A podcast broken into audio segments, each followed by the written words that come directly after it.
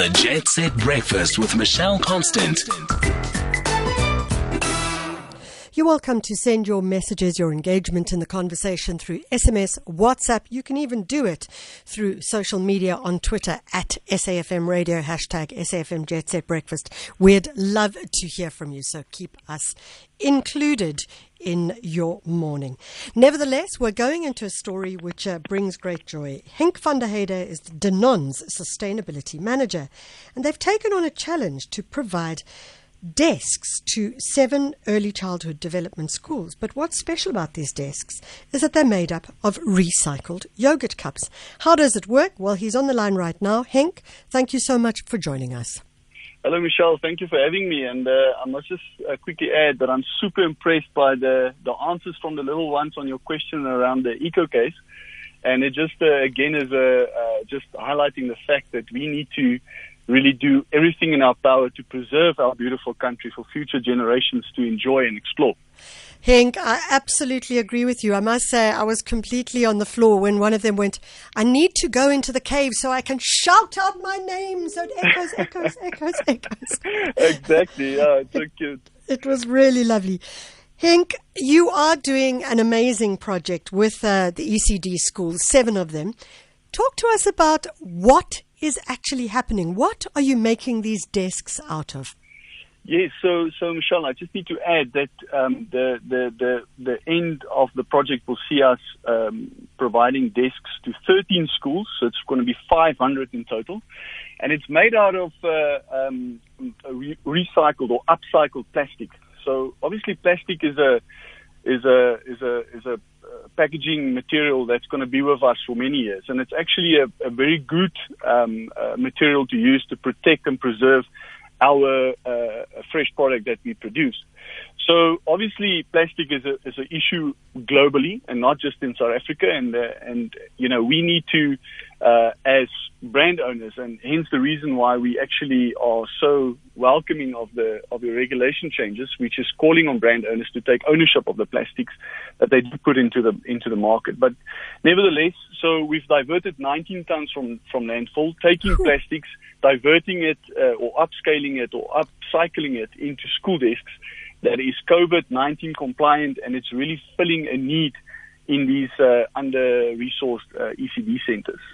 Before we go any further, just explain to me what is a COVID-19 compliant desk? So it's it's it's by its natural design, it's actually promoting social distancing. So it's only one oh. child per desk.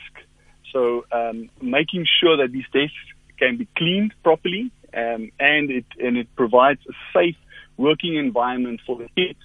And it was designed uh, also under the supervision of an occupational therapist, and it makes sure that the kid is comfortable at the, at the desk and it's and, and social distancing uh, is adhered to.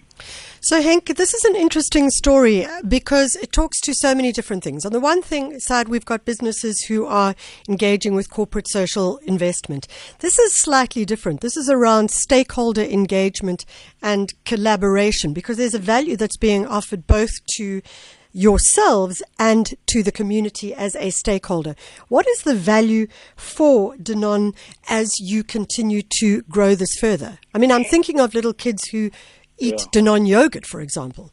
Exactly, exactly. So our day one campaign is, is was was always focused around the importance uh, of nutrition. So bringing that awareness to the child at the first day of school uh, and making sure that they understand why it's important to have a healthy, balanced diet, and and yogurt, uh, you know, forms a big part of that. But in 20, uh, 2021, we've decided, but we also need to bring awareness around the health of the planet as well. We make simple choices every single day, and these choices matter. Um, and every day, every time we eat and drink, we vote for the world that we want to live in. And this is the message that we want to bring across to these to these little ones and to their to their families and loved ones and to the teachers that uh, at the end of the day, the health of the people and the health of the planet are intimately interconnected, and this waste has got value, and it should be seen in a different way. You talk about sustainability, and I think what it raises then is what do you see the purpose of your organization have being, the long term purpose? Yes, the long-term purpose is really a, a, call to action, and we actually are, are busy with an exciting project, which we, uh, which I, you know, don't want to elaborate too much on now. But the name of this project is Masi Bambisani, and it's just a call to action to say, but guys, let's work together because together we can be a force for good. Together we can have impactful, uh, um, uh, uh, uh you know, um, uh, choices that we that we make and decisions that we make, and we can really put this whole problem that we're seeing around the world into a reverse and, and, and probably uh, preserve this beautiful planet that we, that we, that we call home. Henk, do you see this as part of the, uh, the central to the strategy of Danone as it moves forward? Yes, yes, definitely. So, um, you know, one planet, one health is our vision, and this is uh, it's it's it's it's really it's really highlighting the fact that we need to make uh, good good choices. We need to make sure that our packaging as a as a as a uh, as a brand owner is recyclable and it's recycled at scale and to develop that.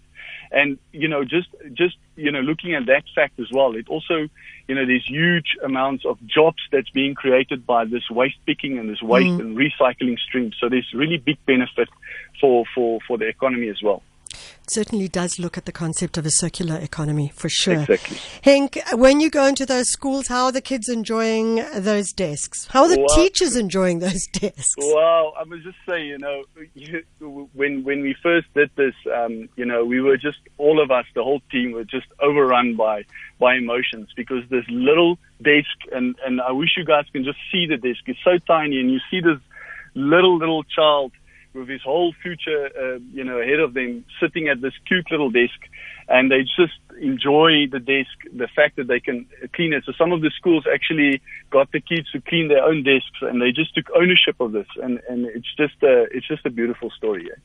Henk, we wish you all the very best. It sounds like an amazing project, and uh, it's good to hear of a corporate which is engaging in the idea of stakeholders and not simply being driven by a shareholder in the background as well. So thanks eh, very eh, much for that. Thank you Thank you very much.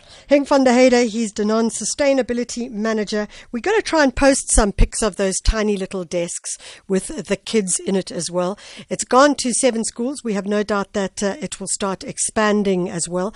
And uh, five of them are based in Ekurhuleni, which is the metropolitan in which the production facility of uh, Danone South Africa is situated. We'll follow that story. It's an interesting one for sure.